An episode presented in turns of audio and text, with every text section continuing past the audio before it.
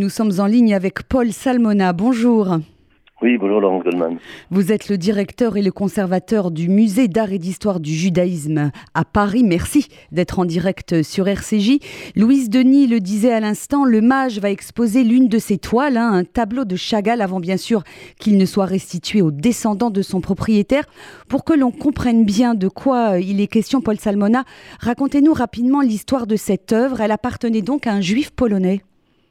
Oui, alors c'est une œuvre dont, on connaît maintenant l'histoire euh, parce qu'un travail très important a été fait depuis 14 mois, c'est-à-dire dans des délais en fait euh, très rapides, hein, euh, à la suite d'une demande de restitution, comme l'a dit votre collaboratrice, des héritiers de David Sender, qui était un, luthier juif polonais qui vivait à Lotz, euh, qui a été euh, été enfermé dans le ghetto en 1940, puis euh, déporté avec sa femme et sa fille, dont la femme et la fille ont été assassinées.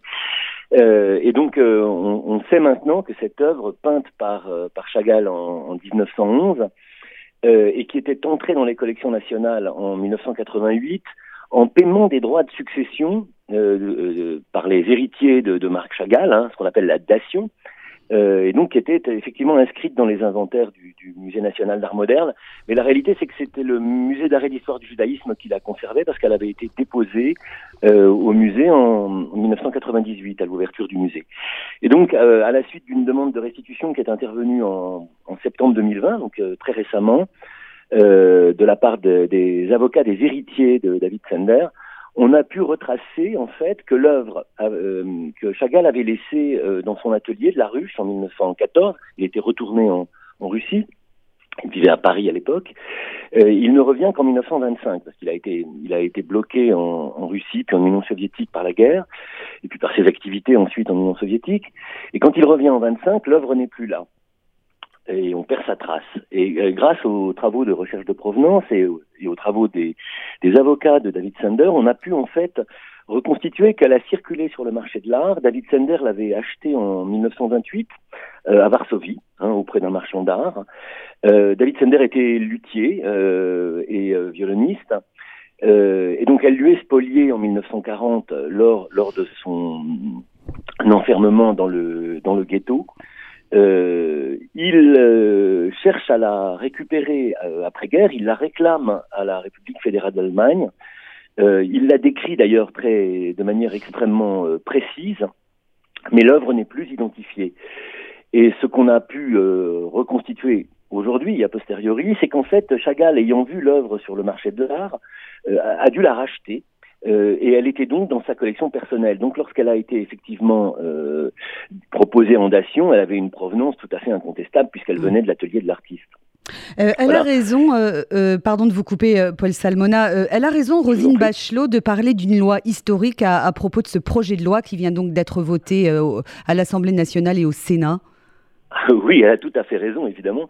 Euh, pour une raison simple, c'est que jusqu'à présent, lorsqu'il y a eu des restitutions, euh, les restitutions portaient sur des œuvres qui n'appartenaient pas aux collections nationales, des œuvres qui avaient été rapportées d'Allemagne après la Seconde Guerre mondiale euh, et qui étaient inscrites euh, sur un inventaire particulier qu'on appelle Musée nationaux récupération, qui, sont des œuvres dont on n'avait pas su retrouver les propriétaires malgré les efforts qui ont été faits par l'État, qui, sont des efforts importants, hein, qui ont été faits immédiatement après la Seconde Guerre mondiale, et donc qui sont des œuvres qui ont vocation à être restituées. Tandis que euh, le père, qui était rentré par dation, comme les cerisiers de, Klimt, dont votre euh, euh, collaboratrice a parlé, étaient des œuvres qui étaient dans les collections nationales, qui avaient été acquises par l'État, euh, quel que soit le mode d'acquisition, achetées, euh, préemptées en vente publique, euh, rentrées par dation. Et ces œuvres-là sont inaliénables, hein, ce qui est une des grandes forces des collections publiques françaises. Elles sont inaliénables. On ne peut pas les, on ne peut pas les revendre, on ne peut pas s'en séparer. Ça protège d'ailleurs beaucoup les donateurs d'œuvres. Hein, quand, quand, mmh. quand quelqu'un donne une œuvre euh, au, au, musée de France, il, il, sait qu'elles resteront une œuvre dans les collections publiques. Euh, et donc il fallait une loi pour, euh, euh, restituer ces œuvres. Alors il y a le Klimt, il y a le père de Chagall, et puis il y a euh, des œuvres qui ont été acquises par l'État lors d'une vente pendant l'occupation, dans des conditions contestables aujourd'hui, et donc ils vont être restitués aux, héritiers, hein, ce qu'on appelle la vente d'Orville. Donc effectivement, c'est la première fois qu'une loi est prise, une loi est votée par le Parlement. D'ailleurs, c'est assez frappant, à l'unanimité par l'Assemblée nationale et le, et le Sénat.